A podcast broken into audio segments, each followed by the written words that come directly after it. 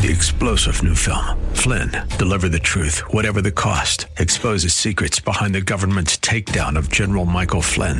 Flynn knew what the intel world had been up to. He ordered the first audit of the use of contractors. This set off alarm bells. He told the truth. He was the most dangerous person for Donald Trump to hire. They had to get rid of Flynn. Flynn, deliver the truth, whatever the cost. Available now. Watch it today. Go to salemnow.com. Salemnow.com.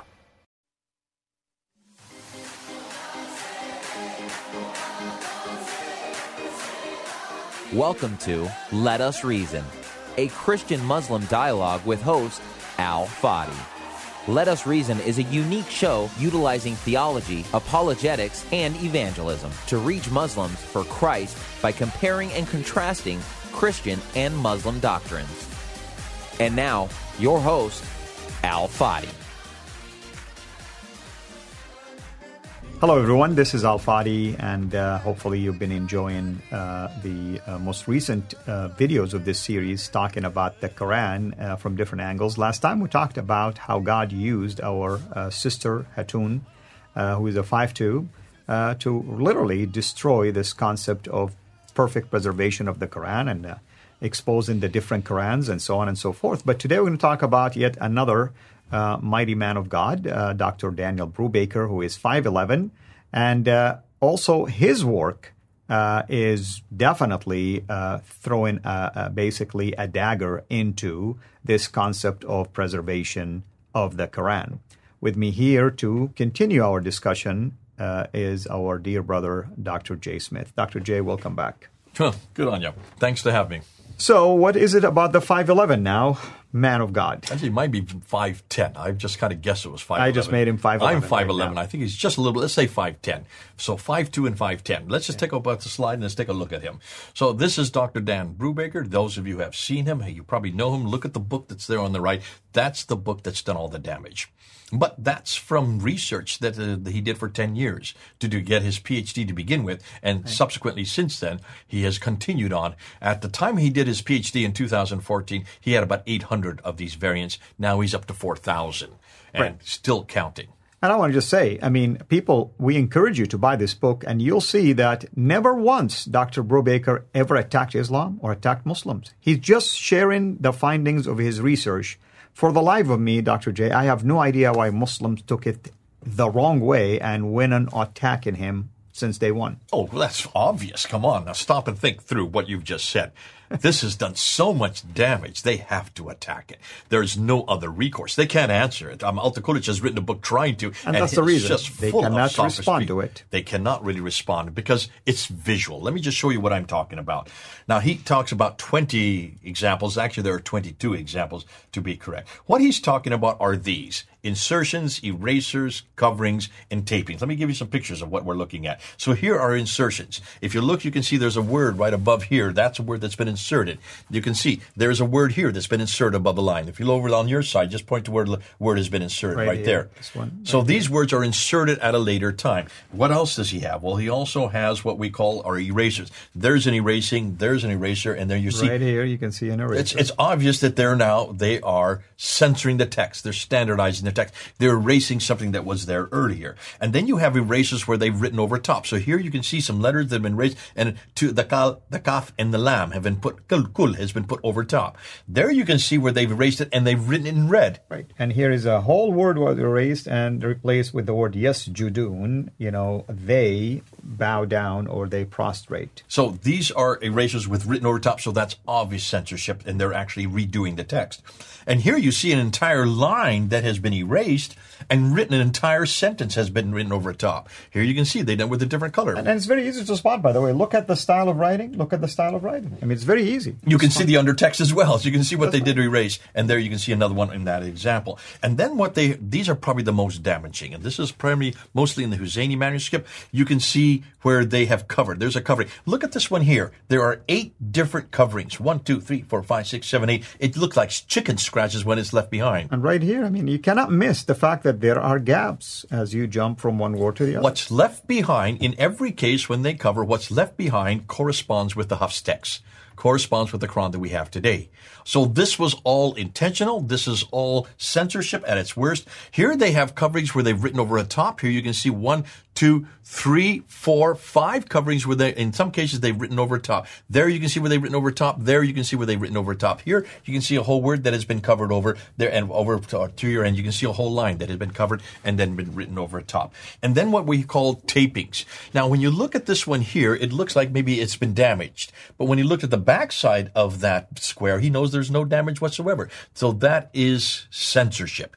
And where the tape, here's a tape, there's a tape, there's a tape over on your side. You can see one at the very top. Those are tapings. When you tape like that, you're centering the text. That's like covering. It's very similar the same way. What is fascinating is when he introduced this in 2014, he gave him to uh, 800 of these to me to to debate Dr. Shabir Ally. Dr. Shabir Ally were, and I were going to do a debate on this very thing. And what was interesting at that time, he had no idea, he had no, uh, he, he, uh, had no idea what I was going to introduce. He had never heard of this before. What Dr. Shabir Ally did when he heard about these coverings and these tapings and these, these inserts, and he said, well, listen, I don't have to worry about this. When you look at the Quran today, uh, you'll take these 19 verses, I'm sorry, you look at these set of verses and use these set of verses, you get the number 19. You look at these words with these words, you get the number 19. You look at this section of, of text with this section of text, you get the number 19. 19, 19, 19. Jay, it's a miracle of God. I don't care about these these coverings. I don't care about these insertions. Don't t- waste my time with with all these erasers. 19. Prove to me now that it's not the word of God. So I went back and I asked him, okay, these set of words and this set of verses, which manuscript are you talking about? Exactly. There was no versification back in the seventh century when you're saying. In fact, none of these manuscripts have any verses. So what verses are you talking about? What order are you talking about? And these verse, these manuscripts don't even have the same order that you were talking about. This 19 doesn't exist. So what manuscript are you referring to? What Quran are you referring to? It took me 19, him 19 minutes to give this whole hmm. assertion. What a I- right? I, I measured. It was exactly 19 minutes. That's the miracle. I said, that's the miracle you've done. But after, it took him a long time to finally admit the manuscript or the Quran that he is talking about is the Hafs Quran, which was only really created in 796, the 8th century, but was only chosen as the official Quran in 1924 for Cairo and made official for the whole world by the Saudi Arabian government in 1985.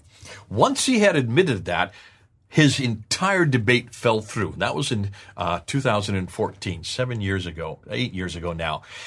After he went after that debate, it was so embarrassing to him that he had to finally write a nine page rebuttal to me two weeks later and send it to me. He's never had to do that in any debate. Try to shut down all the anger that he was getting from all over the world. Because not only 700 people were at the debate itself, it has over 100,000 have watched the debate all over the world, and it's getting uh, probably close to 200,000 now that have watched it. Muslims are absolutely upset because he could not support it. Well, how would you defend this? And what does this say to you? I've now given it to you. I put it out there. What does it say to you in the last three or four minutes? You try to tell me Oh, I mean, it's it's the uh, significance of this. I, I can go through a number of things that could be interpreted from all of this. First, the process of uh, basically collecting the Quran was not a standardized process. Why? Because if they went back again to fix it to make it, uh, you know, coincide with a specific reading, that mean there was no standard reading in the first place, as we hear Hafs, Hafs, Hafs, Hafs, all that kind of stuff. Number two, it's obvious that memory failed and you went back to fix things that were reliance on memory. How many times we've heard that the Quran? I mean, yesterday I was looked at a comment. Oh, the Quran has been preserved in memory for 1400 years. Thank God we are so blessed. Really? Yeah. Which one was fixed, you know? Yeah, which one was memorized? And then why wouldn't you discover something like this immediately after you wrote it? Like as a scribe, you would expect someone else to review it after you. It's obvious that everybody wrote whatever they thought the Quran said. So what is the preservation and the perfect preservation now? See, to me, this is much more damaging because this is the consonantal text. What we looked at the Gerat and Ahruf, the Hatun Tashfa, is just dots and vowels that were put at a later date, 8th, 9th, and 10th century, up until 905. From 736 up to 905, 700 different Qurans by 700 different men who all had their way of putting those dots and vowels. That is understandable. This you cannot you cannot explain. You cannot slough this off and say, well, you had different men choosing different things. No, these are the original. Te- these are the original manuscripts. The you don't get anything earlier than these. These start from 705. Well, the under text would be maybe the late seventh century. Uh, the Birmingham folios. I'm willing to go back uh, to six, 568 to 645 with if the carbon dating is correct. So that would be early seventh century. But that's just two folios. That's nothing to do with this because that has to do with Christian material. That has to do with Jewish material.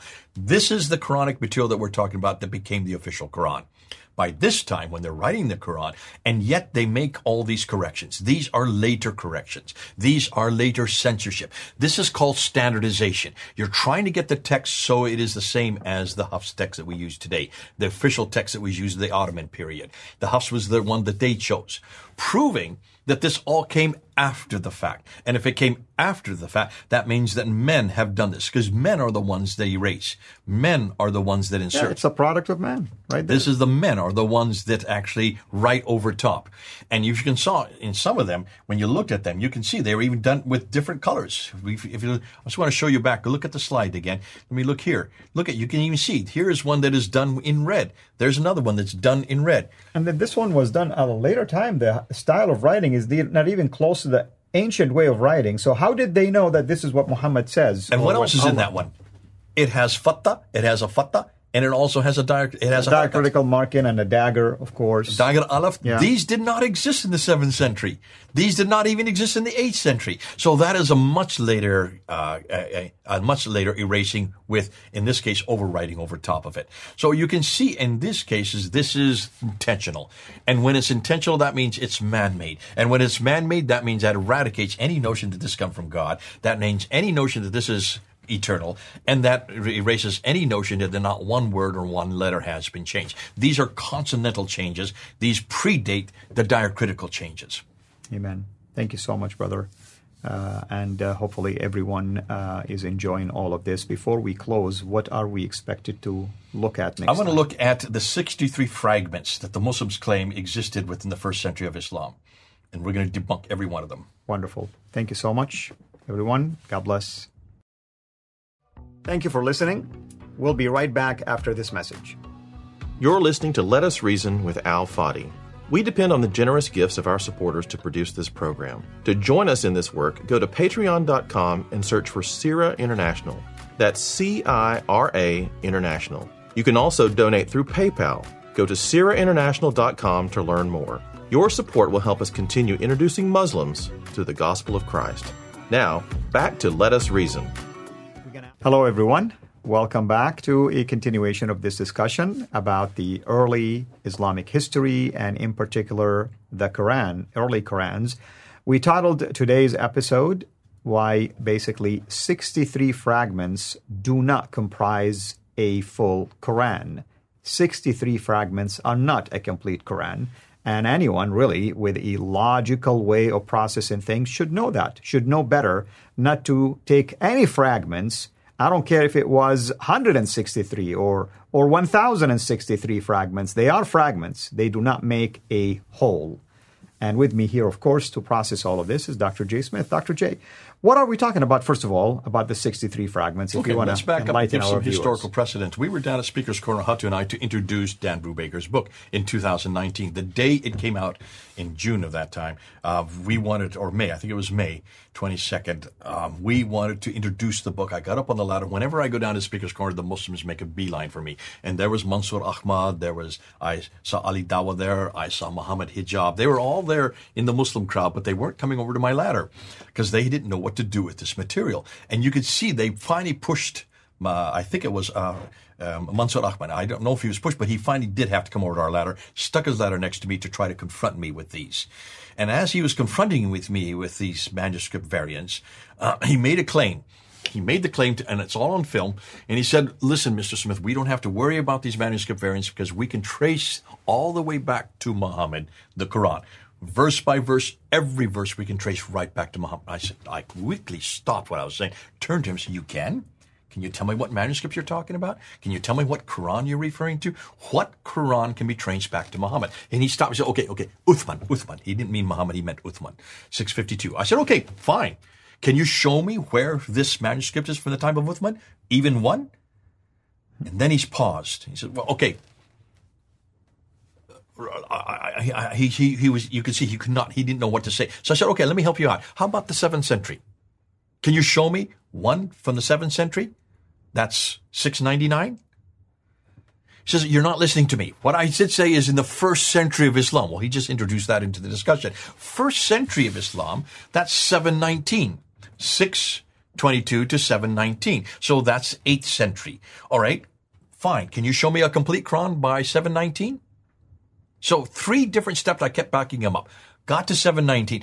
And he said, I can show you 96. He said about 97% of the Quran. 97% of the Quran? I said, where is it? He said, we have now the 97% of the Quran by 719. What was he talking about? Let's go to the, let's go to the uh, slides and see what he's talking about. See, Mansur Ahmad is in charge, uh, or is one of those responsible for all the manuscript that they have in uh, Islamic Awareness, which is the largest Muslim website that has a repository of all the manuscripts. It's the best one in the world. It's from Cambridge University, and he is the one that is, is one, not responsible, but one of those responsible for these manuscripts. So he's referring to this graph right here. This is the graph that you'll see there on their website. And it's 63 fragments that he's talking about. This is the 96%. It's not 97%. It's 96% of the Quran that they have been able to find by 719. So within the first century of Islam, from 622 to 719, they have found these 63 fragments. Take a look at them. Uh, that one up there is the 2165. That is the Ma'il manuscript. It's, it's the biggest of all the fragments. British and Library one. British Library one. We saw it, saw it uh, in a, a previous episode. It is about 50% of the Quran. So that's the best they've got. And then you start getting on. There the one that you're looking at, the you can see some of the dam, the dam 129. That is your Sana'a manuscript. That's right. Yeah. And there's one, two, three of them that are up here. Look at those. Those are all they're saying before 719. So I wanted to find out if these were correct because if you look down, you come all the way down to here and you see at the very bottom, these are just about half a verses or even one verse or two verses. These these are small little fragments. Most of them are fragments. But I wanted to see if this is correct. I'd like to know it. I said, that's fascinating. So I sent my team to go and look at it. Uh, Dr. Pat Andrews was the one that did the major part of research on this.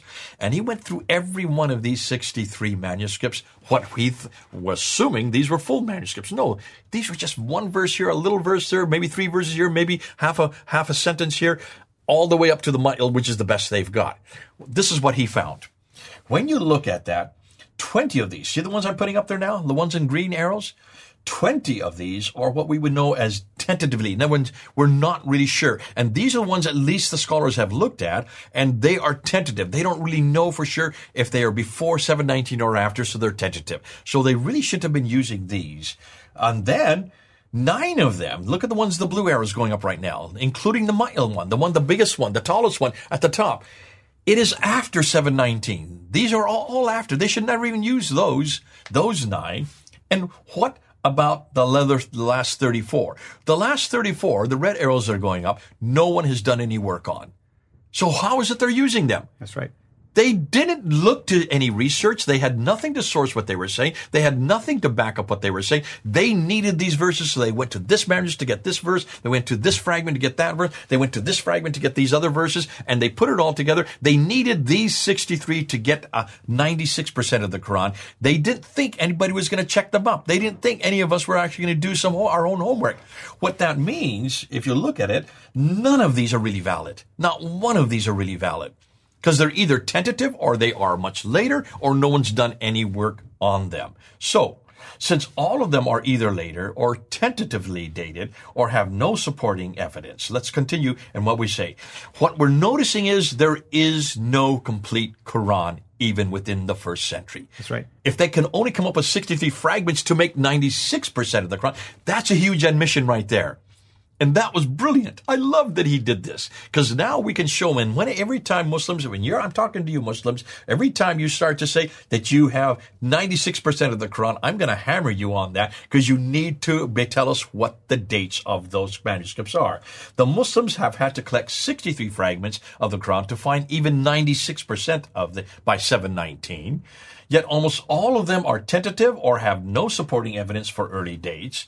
Some of their dates even go into the 9th and 10th centuries. they have not studied anything. And here's what's interesting. They don't even know whether these 63 fragments actually parallel the Hafs text. That's true. I mean, you still need to do more studies on that. Not only that, even the Ma'il, and the Ma'il comes after 719. It is later than the early 8th century, but the vast majority of these are all from the 8th century, the ones that we do know. So, how in the world can they make the claim and what is missing from all this? I want to know where Uthman's Quran is. Remember why I said this at the very beginning? Right. Where is our Uthmanic text? Where is the, are those five manuscripts that we looked at the very beginning? 63 fragments do not make a Quran.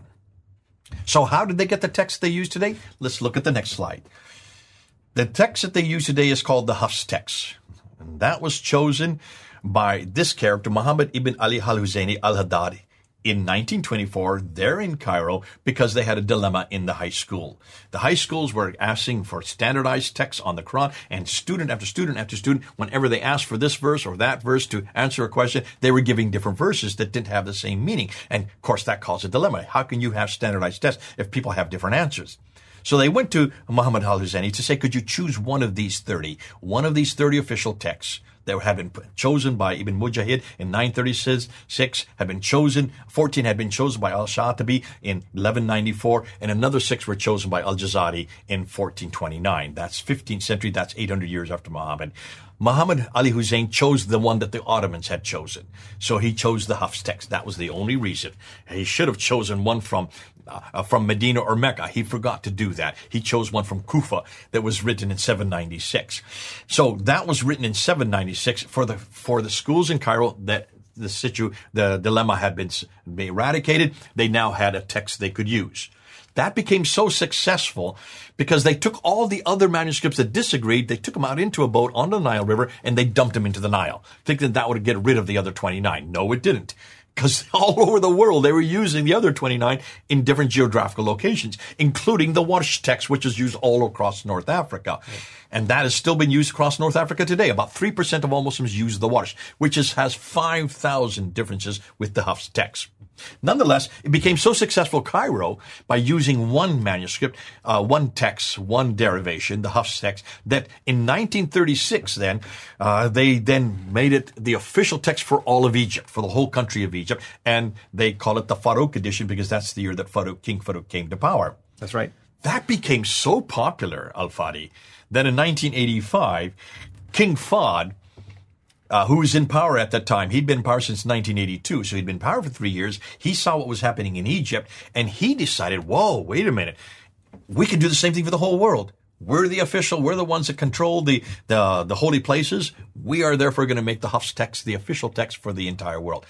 Why didn't they make the official text the, the, the ones that were therefore, that, that were, uh, that we do know that came from Mecca and Medina. And what text are we talking about there? I'm just going to go and show it if I have it here.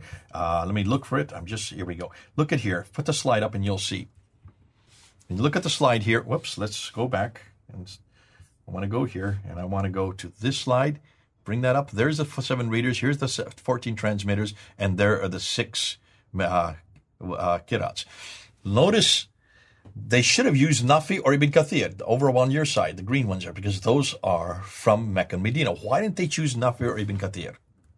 I mean, obviously, uh, I think we talked about it before. It seemed like they were focused more on popularity. Absolutely. Yeah. It had nothing to do with authority. No one even opened one page to read one word or one sentence. They just chose who was the most popular, and Hafs was the most popular because the Ottomans had chosen. That's what it comes down to. The book we're using today was chosen 1987, 37 years ago, which means both you and I are older than the Quran. Amen to that. Thank you, brother. Thank you, everyone. Till next time, have a blessed day.